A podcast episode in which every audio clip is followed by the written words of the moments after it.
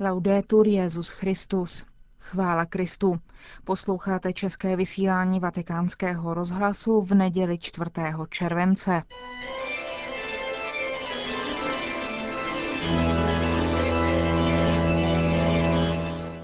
Církev a svět, náš nedělní komentář.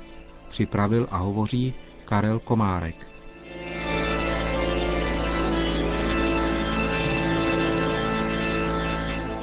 Jakoby se stezka víry v tomto světě stávala stále těsnější při pohledu na poslední vývoj událostí. Belgie, která je sídlem institucí Evropské unie, se před rokem rozhodla diplomatickou cestou protestovat u svatého stolce proti církevní nauce v oblasti víry a morálky v podání Benedikta XVI. během jeho cesty do Afriky. Jedním z hybatelů této bizarní diplomatické iniciativy byl tehdejší belgický premiér Herman Van Rompuy, který se později stal prvním prezidentem EU. Před několika dny belgické státní instituce přistoupily k dalšímu obstrukčnímu kroku, proti kterému se svatý stolec tentokrát ozval diplomatickou cestou. Belgické orgány činné v trestním řízení totiž předstírali, že hledají v hrobech zesnulých arcibiskupů Bruselu Mechelen jakési listinné důkazy o zatajování pedofilních deliktů kněží. Ano, je třeba říci, předstírali, že hledají, protože zdravý lidský rozum stěží může myslet vážně, že někdo, kdo kryje zločince, si o tom pořizuje písemné důkazy a navíc si je bere sebou do hrobu. Situace za velkou louží není o mnoho útěšnější vzhledem k nedávnému rozhodnutí Nejvyššího soudu Spojených států, který neuznal odvolání a nepotvrdil mezinárodní právní imunitu svatého stolce, od něhož se před soudem ve státě Oregon začali domáhat odškodnění američtí advokáti specializovaní na občanskoprávní procesy proti církvi. Díky odškodněním, které někteří američtí biskupové začali vyplácet jejich klientům obětem pedofilních deliktů, stali se z nich několikanásobní milionáři. Sídlem roste chuť a Vatikán, což přece každý ví, je zlatý důl. Promlčecí lhůta se totiž ve Spojených státech vztahuje pouze na potrestání zmíněného zločinu, ale nikoli na odškodné, které ovšem neplatí zločinci, a to nejen proto, že mnozí z nich už dávno stanuli před božím soudem. Podle zmíněných amerických advokátů by totiž Vatikán měl také platit odškodnění za delikty, kterých se někteří kněží měli dopustit, i přesto, že nebyli potrestáni světskou spravedlností. A to zkrátka proto, že je zaměstnavatelem kněží celého světa. Právní zástupce svatého stolce bude proto muset před soudem dokazovat opak. Nemělo by to být nijak obtížné, ale samotný fakt, že podobná argumentace může být institucemi brána vážně, je poněkud zarážející. Nebylo by proto také od věci otázat se, byť nikoli bez nadsázky, kdy se zmínění advokáti obrátí s podobným požadavkem o odškodnění na prezidenta Obamu jakožto hlavu státu, který nepotrestal pachatele zmíněných zločinů. Také v americkém státě Kentucky tito chytří advokáti vytáčejí jeden z mnoha dalších procesů proti církvi. Dokonce chtějí předvolat k soudu ke svědecké výpovědi papeže a některé kardinály. Ze stejného důvodu jako v předchozím případě. A tímto důvodem, paradoxně, není nic jiného než víra v mystické tělo Kristovo, církev založenou na Petrovi. Právě tato pravda víry je totiž zneužívána k argumentaci na zcela nepatřičné rovině bez ohledu na pravděpodobnou nevěru o něch verbálních eskamotérů, kteří vytvářejí tyto argumenty, tak vychází najevo skutečná tvář či režie o něch útoků na zdravý lidský rozum. Ukazuje se, že věřit je dnes těžké právě proto, že rozum hyne na úbytě. A ušetřeny nejsou ani instituce. Pro církev přirozeně tato situace není ani nová, ani katastrofální.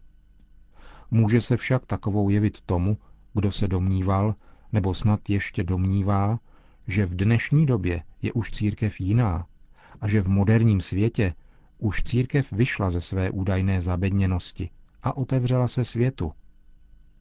Může se to tak jevit tomu, kdo zaměnil misijní poslání církve za přizpůsobení se tomuto světu. Výše zmíněné události poskytují věřícímu mnoho podnětů pro přehodnocení některých postojů a vizí, které se rozšířily v samotné církvi, nikoli ovšem v jejím magistériu. V tomto světě totiž církev opravdu zůstává božím královstvím ve fázi zrodu a růstu. Není z tohoto světa a nikdy nebude. A naopak, to, co vzejde z tohoto světa, nebude nikdy božím královstvím, které již ustanovil a nese k jeho dovršení Kristus. Církev se zkrátka stále musí reformovat především tím, že si každý pokřtěný stále více bere k srdci leitmotiv Ježíšových kázání. Obraťte se a věřte Evangeliu. Také dění v tomto světě je proto třeba chápat jako příležitost ke skutečnému zrání víry. Tuto drahocenou perlu je třeba chránit nejen před nadutostí a povýšeností, ale také před stydlivostí a lhostejností.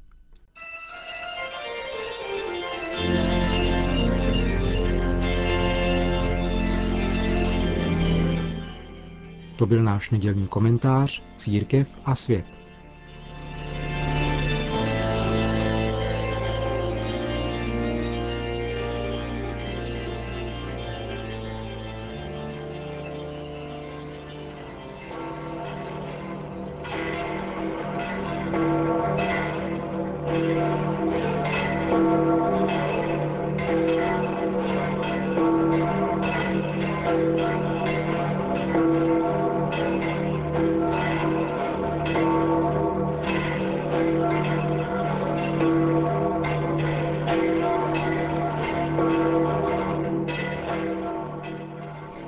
Spojovat evangelní radikalitu a milosrdenství. To je nauka svatého Celestína V., kterou Benedikt XVI. připomněl dnes v italské Sulmoně, kam přiletěl dnes ráno na pastorační návštěvu.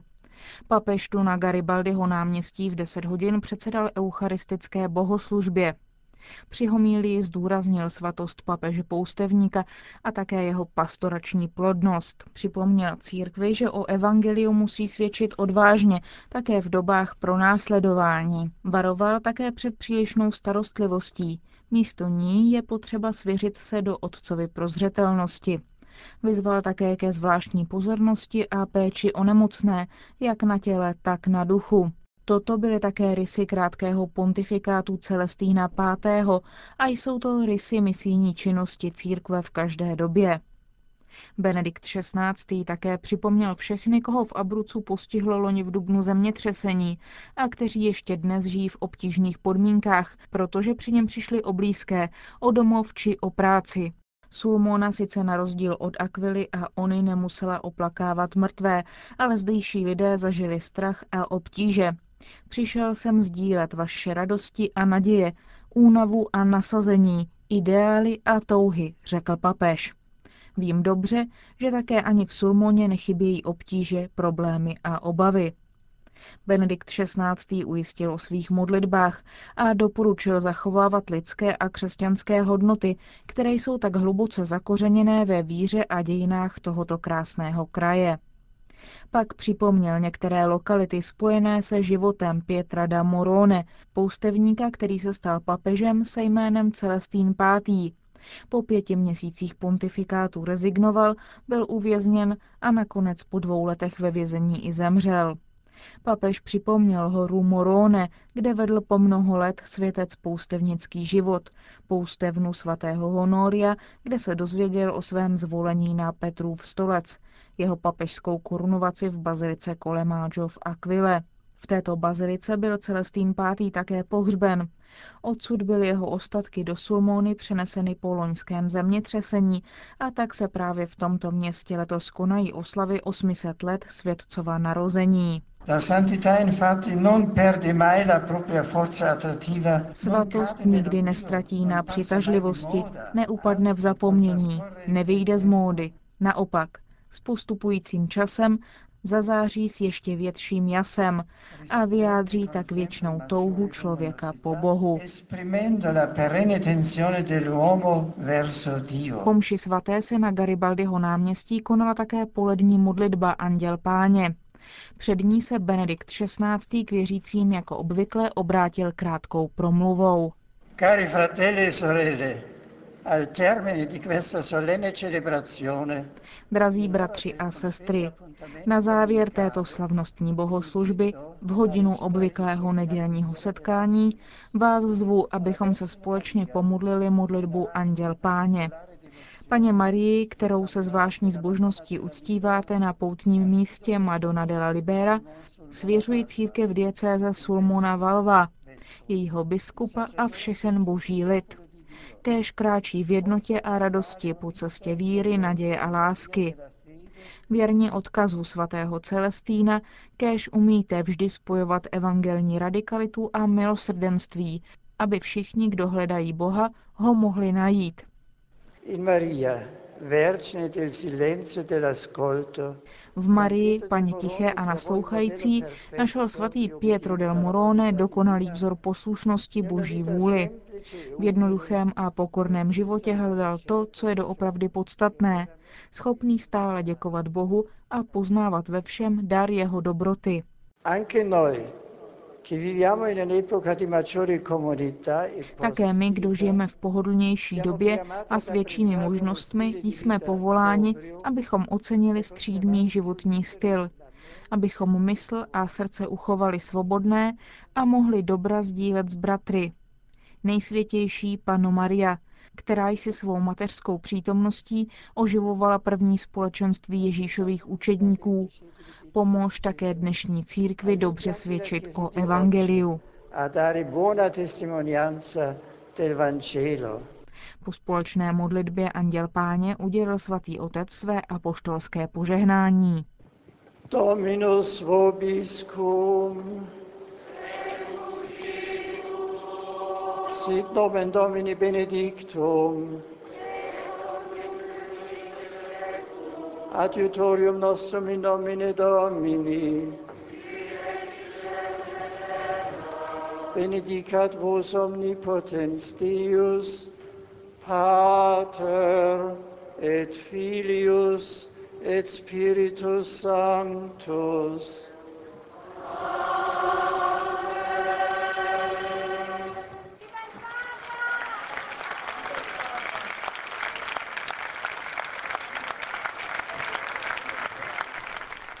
Po skončení mše svaté Benedikt XVI. poobědval v kněžském domě z biskupy Abruca.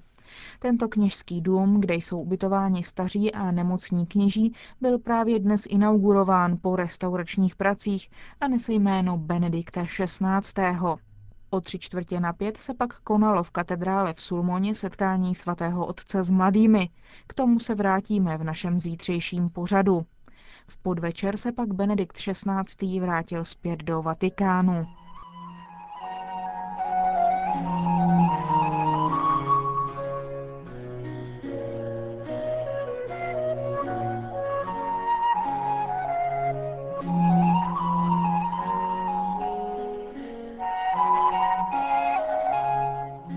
Končíme české vysílání vatikánského rozhlasu. Chvála Kristu. Laudetur Jezus Christus.